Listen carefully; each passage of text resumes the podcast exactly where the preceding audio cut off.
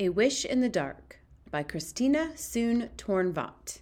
Chapter 8 Pong opened his eyes. He was hungry, wet, muddy, and cold, in that order. The rain had stopped and the sky was just beginning to lighten. He sat up. He smelled something cooked fat. The smell drew him in like a fish with a hook in its nose. He followed it up the road around a curve to a small wooden house set among the trees. The house was little more than a shack, but Pong stared at it in wonder. The front was lit by a soft golden glow. The only orb lights they'd had at Nam Wan were violet for the courtyard and classrooms, and crimson for cooking and boiling the laundry. On his journey past Chattana City, Pong had gotten a brief view of the other colors too blue, amber, jade, and on the west side, gold. But the light in front of the house behaved strangely. It seemed to shift and dance around. It was soft and warm at the same time, with no buzz. Instead, Pong heard a different sound a crackle. He crept a little closer, hiding behind a plant with leaves shaped like elephant ears. A short man with a round belly stood in front of the house with his back to Pong. He flipped his wrist and something sizzled. Then Pong noticed the smoke drifting up into the dark sky. His jaw fell open. The man was cooking over a fire. Pong had never seen one before. After the Great Fire and the arrival of the governor, flame of any kind had been outlawed in the city.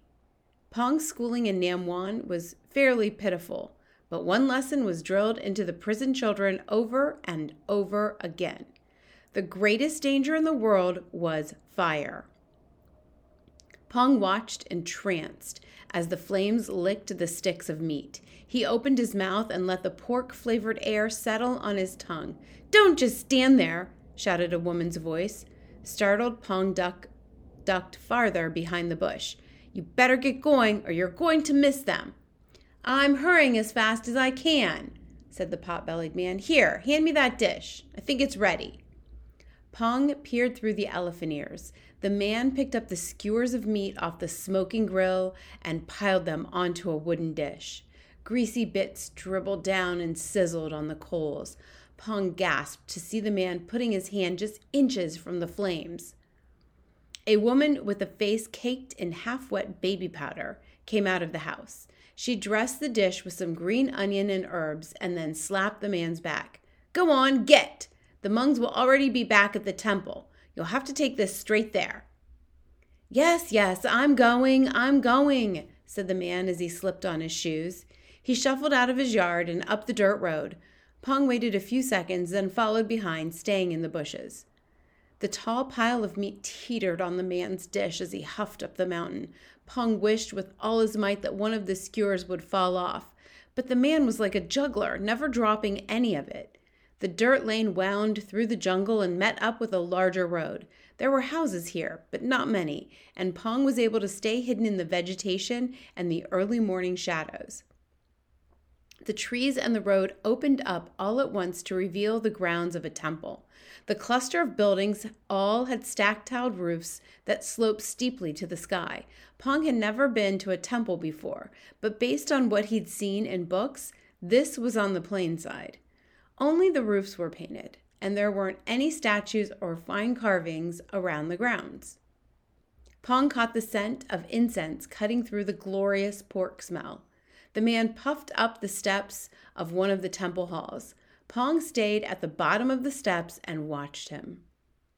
The man set his dish of meat on a low table in the center of the hall, next to the other bowls of food donated by the temple monks garlic, garlicky vegetables, fried chicken, and mysterious morsels wrapped in shiny banana leaves. The monks must have already been on their morning walk through their village and had brought the food back here. The man bowed low and respectfully, even though no one was there to see. Pong could hear the deep voices of men chanting farther back in one of the other buildings.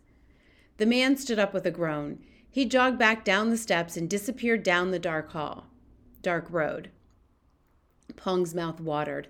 The monks would soon be taking their morning meal. He didn't have much time. He leaped up the steps and snatched two skewers of meat off the table, off the dish on the table. With one in his hand and one in his teeth, he whirled around to find a face caked in baby powder staring at him in shock. The old woman stood frozen, the basket of sticky rice her husband had forgotten swinging from her fingertips. The baby powder flaked off her cheeks as she as her shock turned to outrage. "Are you stealing that from the monks? Pong took the skewer out of his mouth. He held his left arm behind his back and waved the other stick of meat out in front of him like a wand. Lies tumbled from his lips. No, no, this isn't what it looks like. I didn't steal this. The monk said I could have it.